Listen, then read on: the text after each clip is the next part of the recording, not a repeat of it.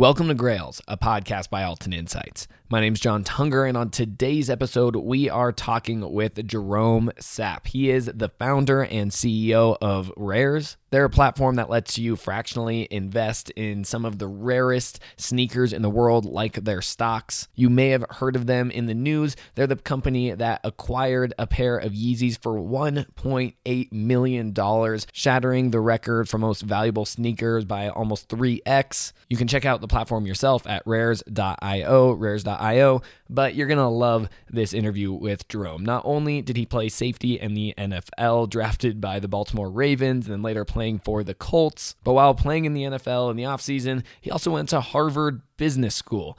Yeah, that's some uh, good diversified experience right there. And he's reinventing himself here with the Rares, looking at sneakers as the future alternative asset that is going to continue to blow up. And before we get started, if you haven't already on Apple, if you could click subscribe or on Spotify, click follow. That helps get this podcast out there for more people to hear it. And if more people hear it, that's where Russell, CEO of Alton Insights, will let us continue to do different and cooler type of episodes, bringing you more content in the alternative asset space. So please go and click follow or subscribe. But that is enough for self promotion. Jerome Sapp, CEO and founder of Rares. Let's get started.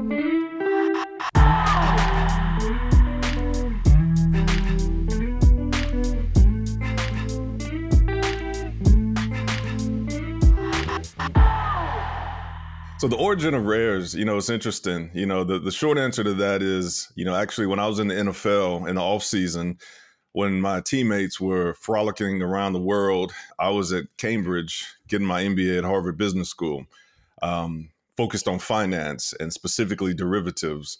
and we got into alternative assets and the potential of alternative asset investing. So I remember literally on the way to class one day, someone stepped on, accidentally stepped on a brand new pair of my Jordan 11s, you know, and they were clean too. I remember looking down thinking, man, like this this is a problem. But I was like, man, there's got to be a better way to to to derive value out of these shoes without having to physically own them. Um, and I knew at that point sneakers were were starting well, were already an asset class in the hood. Like we valued sneakers like gold already, where I came from in Houston. Um, so it was just the secondary market was starting to take note of the secondary value appreciation of them. So I, I knew it was an asset class. So I was like, man, there's got to be a better way. And I was like, man, what if you could turn these sneakers into stocks where people can invest in them just like any other security and essentially leverage the appreciation effect of the sneaker? Because I knew these sneakers were at that time even you know appreciation appreciating faster than gold and other you know traditional right. commodities. So that's where rares actually first took got implanted in me was in a classroom at Harvard Business School. Yeah. Wow. And then what was the next step to actually I feel like from there to getting regulation approval and everything is is quite a feat. Oh yeah, so that that was just the beginning. So you know, unfortunately, the the the, the laws and regulations wouldn't allow me to do rares at that point. So, you know, four years ago, um, the, the concept reemerged. I, I believe StockX just came out. Um, and I remember they started advertising themselves as a stock market for sneakers. And I was like, man, you know, I, I see what they're doing and I love what they're doing. It, it literally opened the door for companies like me to come in because it, it, it was the first platform to, to centralize pricing around a particular sneaker.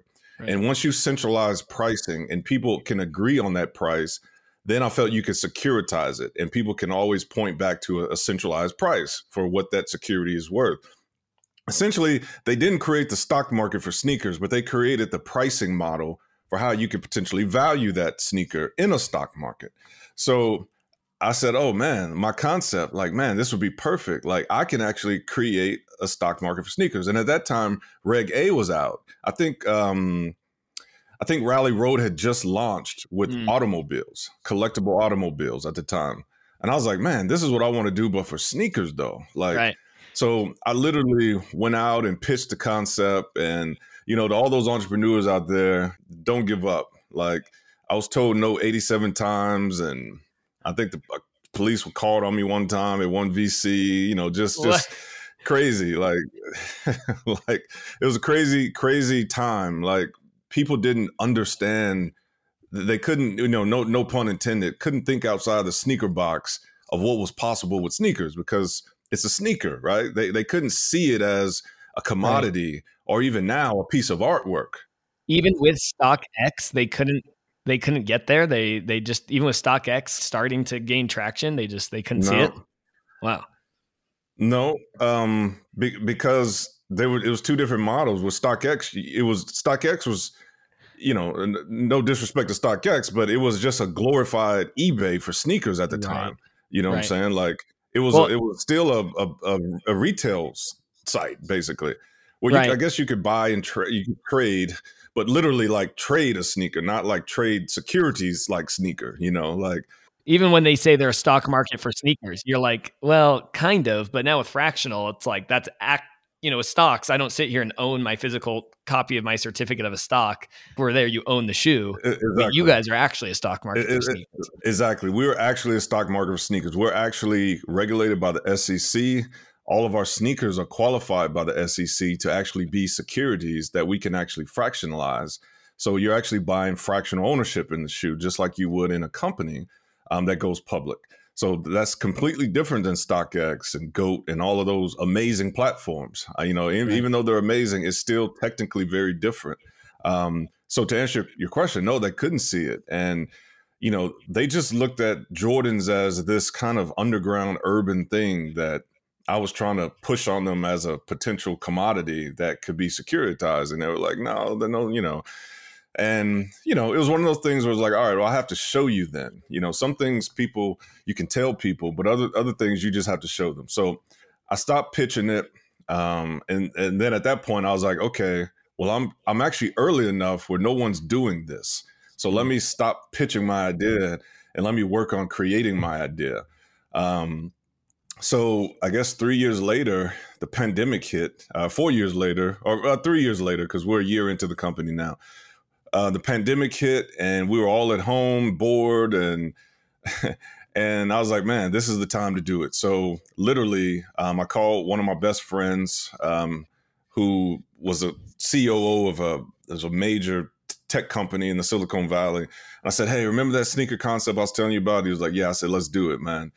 So within a week, he quit his job, making half a million dollars no a year, and joined me to be my COO. Um, and literally we built it from the ground up. You know, we hired all the tech people. Um, I think our CTO was our, our third hire, and we built it from the, the ground up. But the one thing we wanted to do was make sure that you know, with this fractionalized ownership, we wanted to create liquidity. We wanted to make sure people had a liquid market that they could invest in. You know, because if you can't pull your money out whenever you want to, um, or at least at you know, uh, you know, at, at, times you you normally would be able to pull your money out of any other investment, then people wouldn't you know mass gravitate towards it. So the first thing we built was a patent pending trading engine. Um, that's actually you know we have patent protection on now. So wow. basically, once we open up to secondary trading, you know, liquidity won't be an issue. We'll have 24 hour trading windows and all that kind of stuff. So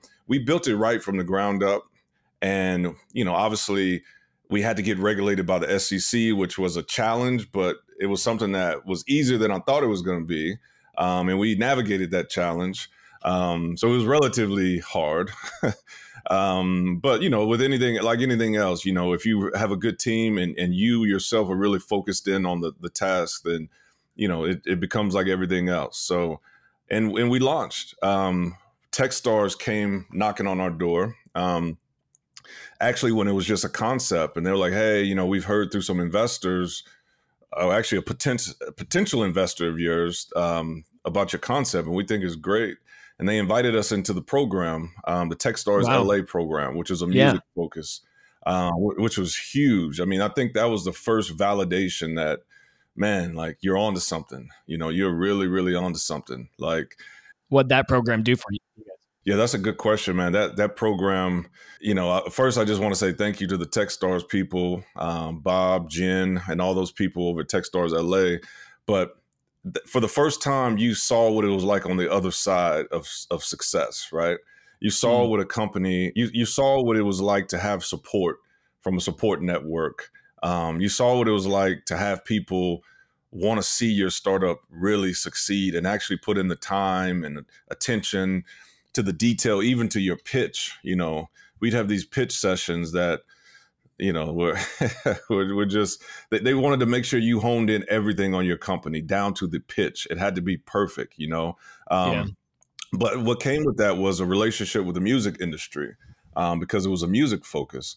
Um, so we have Warner Music Group as an investor now. Um, Concord Media is one of our investors. So what that allows us to do when we're ready um, is to really open up to to artists, and when artists perform, being able to IPO the sneakers that they performed in on stage. So we'll get to that pretty soon, actually. But wow, we have all those relationships ready to go. Um, but the biggest thing was just to support.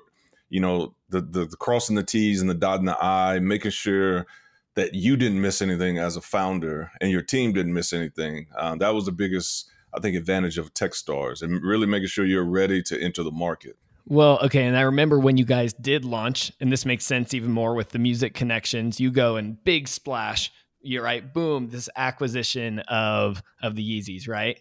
And 3x yep. the record. You guys, I, I remember for a couple days, right? You owned that that little media cycle in our alternative asset ecosystem world why those sneakers for the first big splash? What was the strategy behind those?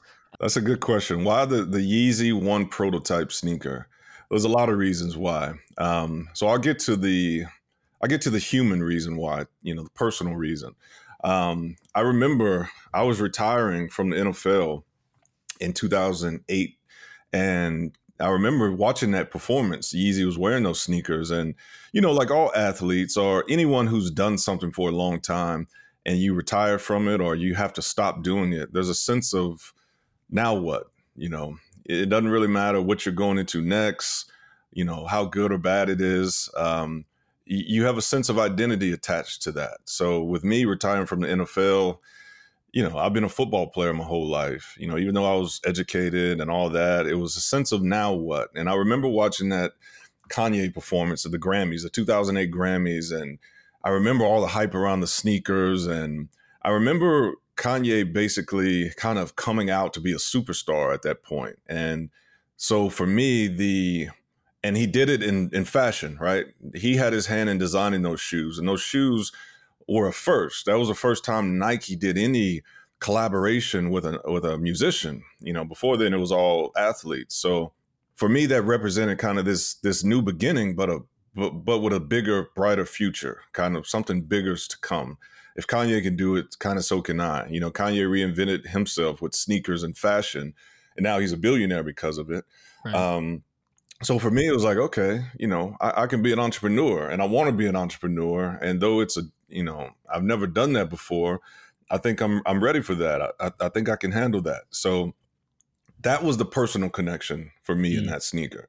Now, from an industry perspective, that is the grail. You know, I, I, mean, that shoe was a first of that shoe set the tone for how Nike and all these brands operate now with with rappers and other celebrities being, you know, collab partners with a sneaker. Um, and that shoe was the prototype, literally the prototype for that. So when you talk about a grail and you talk about a, a company that's called Rares that that that you know tends that operates around the rarest sneakers in the world, that was the sneaker we needed to get. So, you know, Sotheby's and I, um, Bram over at Sotheby's and I, um, we got to talking and we we came to a deal. We came to a price. Um, and the hardest part about it was was keeping it secret for for a month, I think. Wow. Um, but we knew we wanted to make a big splash into the the industry, into the market, into the world. Um, and what better way to do that? You know, the funny thing is, from an academic standpoint, while we're in TechStars, I, I consider TechStars the the entrepreneur college kind of. Um, they were hounding us on what's our go to market strategy. I remember this. Like they were like, guys, you got to come up with a go to market strategy. Like I'm worried you guys are gonna missed the opportunity because you don't have a go to market strategy. I was like, listen, we got a go to market strategy. Okay. don't worry yeah. about it. So the day we launched the, the, the, the, the news to the world, I mean, it was, it was like everything instantly changed in terms of just our company, you know, how investors viewed us, how the world viewed us. Um, because we actually had a, a, a product behind it too. Like we had the the platform built already. We are just waiting to launch it. Um, so you know that actually worked out brilliantly. Actually, um, you know we still have the shoe. We actually have um, some major plans on how we're going to IPO that shoe. So for me, it was also you know that shoe's been in collectors' hands, collectors' hands, and it was actually sitting in a museum um, in Hong Kong, and it was almost like, man, this shoe needs to be the, the public needs to own a piece of this because a lot of the communities and cultures that made that sneaker what it is, shoot, made the sneaker industry what it is from a value proposition and from a popularity standpoint, was sometimes or oftentimes left out of the value proposition, especially mm. the secondary value proposition. So the ability to now acquire that shoe, split it up into literally 72,000 shares and allow people to to purchase those shares for $25 a share to now kind of come back into the the industry, come back into the market and participate financially for twenty five dollars.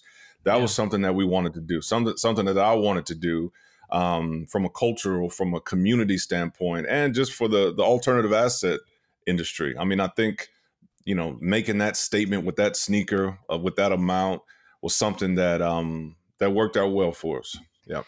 Yeah, I love going behind the scenes to some of like the negotiations and things behind these different assets. And you said something there where you're like, yeah, we were negotiating the price with uh, Sotheby's, and you know, especially with this price, you'll get some yep. some haters out there that are like, hey, this is three x. Are you just doing a PR push? Like, so one, I want to give you a chance to be able to defend the price and talk about how that came to be. But what is that yep. negotiation like? Like, you show up there and you're like, hey these are the sneakers I want. Um, there's no comps. I'm throwing out this price right here. Like, how did that go down? Well, actually, Bram called me. Bram and I at Sotheby's have a really good relationship. Um, he's like, "Hey, I got an idea," and I was like, "What's your idea, man?" So he told me about the sneaker, and I was like, I, I wasn't even aware that they had the sneaker because um, I was, you know, head down, knee deep in, in in building rares up, and you know, like all the other the startup stuff, startup world, right? And I was like, "Oh man, you have that sneaker? I know that sneaker." And he was like, "Hey, let's make a deal. Let's let's do let's do this. Why don't, why don't you know like why don't you guys buy the sneaker?" Like, and I was like, "No." So I was like, "Well, how much you selling it for?" And I mean, I can't tell you those details, but it was over two million. I'll tell you that much. Um, initially, wow. you're like, "What?" so you know, it was over two million, and you know, my first offer was like fifty dollars. You know what I'm saying? You know, I like lowballed them. I like super lowballed them. I'll, I'll give you twenty five dollars, man. You know, like. um so we we met somewhere in the middle, from over two million to for twenty five dollars. So um, yeah, it, it was it was a quick negotiation. Actually, actually, it was two days. You know, we went back and forth. Um, they gave a lot you know, we we came up more than we wanted to. But at the end of the day, um, you know, I, I, think that's the vantage point. You have to look at it from a vantage point of art. You know what I'm saying? Like, you know, hmm. did did we did we pay too much? Did we pay too little? Did we pay right where it was supposed to be? I mean, if that was a piece of artwork, would we be still having the same conversation? That's the question I ask people. You know what I'm saying? Like, if this right. was a Warhol or a Matisse, and you know, obviously, no disrespect to Warhol or Matisse, you know, like but to this generation, that is a Warhol or Matisse in terms of you know the sneaker industry and sneakers and grails. That's what they value. That's what they can relate to. You know, so it depends on the the vantage point and the eyes you're looking at it from. You know, um, this is a unique piece of, of of it's a sneaker, but it's unique. It's it's it, it created the industry that you know today as the sneaker industry or the new revolution of the sneaker industry in terms of collabs and stuff. So this right. was the shoe that did that. So, you know, we we can have arguments all day on the pricing and too much, too little.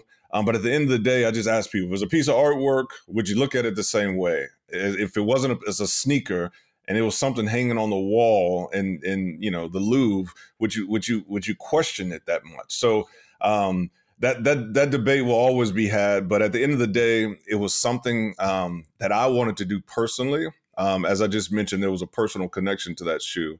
Also, it was the grail and is the grail um, of the sneaker industry. And for us to be called rares and launch into this ultra alternative, you know, we had to we had to buy that shoe. So um, yeah. we do it again too if we if we had that opportunity. Well, and even like your name says rares. What's crazy is a lot of the shoes that you have are so rare that trying to look at different comps, right? It's not even just those. It's the yep. the Jay Z yep. or Kobe friends and family Air Force yep. ones, right? Where where you're looking at these like, are there comps? Not really. So when it comes to pricing, maybe things that aren't as big as you know the Yeezys, but do you mm-hmm. pull in other experts? Like how how does the pricing conversation work for those who are looking at the prices, saying, "Hey, I, I think I trust these guys. Sure. This is a good investment." Where where does that start on your end sure. for these such rare items? Yeah, well, absolutely. So you you hit it on the head. The, the, the, there's no comps to most of our shoes. Most of our shoes, if it's it, it's either one of one of one or one of two, and that other that other one is you know in Nike's you know museum, basically, literally, right. or in a museum. Um, literally, we have a few shoes. If we is this another one that's in a museum, so that's an interesting question. We have our own ways of valuing shoes internally. Um, obviously, we you know that's not qualified yet, so we don't really you know promote that. But mm-hmm. we have our ways of basically saying, okay, here are the comps of everything of value. Uh, you know, and uh, this type of shoe that's ever sold, right? And we put that into our calculations or whatever. But at the end of the day, you're right. If there's no comps, it's basically like, hey, this new uh, sneaker dealer, this sneaker dealer, hey, what what would you sell this shoe for? Um, okay, all right. Well, that's basically aligns what what our calculations are. So we're not too far off. Right. Um, okay, well, w- what did something like this sell for under the climate of this this market? Right. You know, whenever the market was like this before, like um, okay, okay, well, we're not too far off. So we we do try to do a good job of leveraging everything against our internal calculations to make sure we're not too far off, basically. So that's how we come to the pricing that we do. When you get when you're looking at the future of the different sneaker market, what are you seeing as like the segment that will really be driving it forward? So, you know, sports memorabilia, or heck, you even were talking about music, artist connections that were worn, you know, live shows. Um, yep you know what what kind or is it just more rare samples what do you think is that segment that'll continue to drive the market forward yeah, that's a great question. The segment that'll drive the market forward, um, I, I, believe you you just touched on it. The last thing you said was rare samples. Samples will always be the thing that people covet most because it's a sample, right? There's nothing else like that. Um, also, so that's one samples. The, the other thing is, I think YouTubers will get into this and mm-hmm. basically celebrity collabs. Um, right now the collab industry i mean you have pharrell's adidas you have obviously kanye and the yeezy obviously jordan's the grandfather um, kobe's um, but you know like pj tucker you know pj tucker is, is a new kind of new age kind of yeah. sneaker kind of father you know um, so I, I think i think this is gonna you know gravitate into like the the, the youtube world where these youtubers are gonna start getting collabs with with sneaker companies and i think that's going to drive prices crazy you know because youtubers are boxing now. You, who ever thought that right? Right. Um, so give them a sneaker that they wear out to their boxing match right? And then you have something crazy. So i, I think it's really attaching to you know public popularity you know? I, I think the sneaker industry is is doing a good job of that already. Um, so now it's just a matter in the future what is the the industries that are popular? And i think youtube and social media uh, personalities are going to be the new kind of collabs that people go after as well as athletes right? I mean sports it will always have a, a place in people's hearts. Um, but with the new generation anyone can be a, a celebrity on, on online. So I think that's going to be where the, the collabs come in to, to really drive value in the in the sneaker industry, as, as well as the the samples. Um, samples will always. Yeah, and that makes a lot of sense. Like we we make the argument for even sports cards or Pokemon cards, stuff like that. But how much more the kids who are younger than us, early twenties, uh, when they get older and they're like, I can invest in bonds, right? The classic argument, yep. or Yep. Something like this, right? Which is like I don't even understand what that means, but I can invest in this. And obviously, there's a lot more that go into bonds, yada yada. But you know, I use that as a an investing example that they don't understand compared to something that they do. And I think that's going to be sneakers before it's Pokemon cards. oh, oh, absolutely. I mean, you you think of um, you know, people invest in what they know, but more so, moreover than that is people invest in not only what they know, but I think they invest in things that they feel are making an effort to know them back. Um, so what what industries or, something or that are relating to them or feel like they're doing a good job of trying to talk to them and you know the the stock market for the most part to, to the younger generation coming up is like the, the grandfather's deal like that's right. like their game to play in it's kind of this obscure kind of thing that you know you don't really know much about they don't really give you much information about you got to go digging for it to be successful at it right. um, whereas sneakers or handbags or you know what i'm saying like i know that right i you know I know that world. You know, even if you don't know sneakers, you have a certain familiarity with sneakers. Everyone does from childhood. You know, um, you know the basics of it. So now, if I'm telling you this sneaker is a commodity because of this, this, this, and this, okay, well, yeah, yeah, okay, yeah, that makes sense. And I already have a familiarity with it, so now I can make money off of it. So it's it's something that's tangible and relatable and something that's digestible, I think. And I think yeah. that's why these alternative assets, especially sneakers, I think will be the future. I mean, I, like as I mentioned, it'll be the next, the new Warhols, right? I mean, to that generation, Warhols that that meant something. And no disrespect to Warhols, you know, those are awesome. But to this generation, a sneaker, they look at a sneaker and they see a million different things that speak to them out of that right. one sneaker. The right. same way the old gener- older generation looked at a piece of artwork and saw the same thing. So, right, yeah, I think we're in a good place right Example, now. Ten kids under twenty, and well, they know who Warhol is. Maybe one. You know? Exactly. exactly. um, do, do they know what a Jordan One is? right. right? and they're like, yes, I do. Yeah. so you guys just uh, this podcast will be out tomorrow. Um, so I want to give you a chance to be able to hype up the the new sample you guys have. You guys just released one this week. Uh, talk about that. Why is yeah. that one so so special? Yeah, well, we we just at Rares we just dropped a, a 1985 um, Jordan uh, Jordan One Low Metallic Blue. So that shoe is super rare because you know for the most part, the the high top and the mid top Jordans were the ones that everyone coveted back in the 80s, and the low tops were the ones that people kind of shunned. So the low tops didn't get a lot of love for a long time, but now with you know Travis Scott's lows coming out and the low the Jordan lows, you know, really really kind of making a, a comeback. The 1985 Jordan One low now is even more coveted. So the fact that we have one and it's in you know it's in pristine condition um, you know, it's it's a really really rare shoe, and the metallic blue was a popular colorway. So that colorway is obviously you know one that also increases the value of the shoe. So that's the shoe that we dropped this week. Um, and it's yeah, if, if you want a piece of it, you know, I, I got to be careful. I got to be careful what, what I say, how I say it.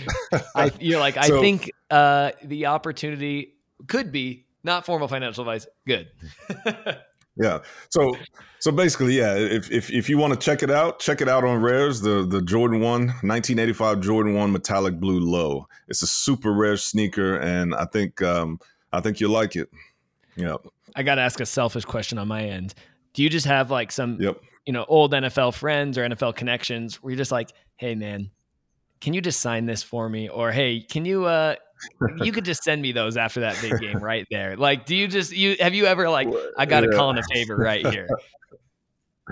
Well, I did play with Peyton Manning and Deion Sanders for a while, so I, you know, I'm, I'm, not, I'm not, I'm not trying to tip my hand, but I will call in favors eventually from those guys and Ray Lewis yeah. and the rest of them. So we'll, we'll have some pretty unique kind of game worn kind of autograph stuff coming up on the site pretty soon. Yeah, dude, just some Peyton Manning New Balance dad shoes just signed is what I'm imagining when you yeah, say that. No, the, that, I do too, actually, which is funny. But Peyton used to wear the old Reebok pumps, the, the moon boots that went up to his calves. You know what I'm saying? Oh man, that's probably why he was so slow on the field. Them shoes went all the way up to his calf muscles. But yeah, he. so we may have some of those old Reebok pumps on the site. For the lawyers in the back, a quick disclaimer. You understand that by listening to this podcast, you are not receiving financial advice. No content published here constitutes a recommendation that any particular security, transaction, or investment strategy is suitable for any specific person. You alone are solely responsible for determining whether an investment, security, or strategy or any other product or service is appropriate or suitable for you based on your investment, objectives, and personal financial situation. Please speak with a financial advisor to understand if the risks inherent in trading are appropriate for you. Trade at your own risk. Bum, bum, bum.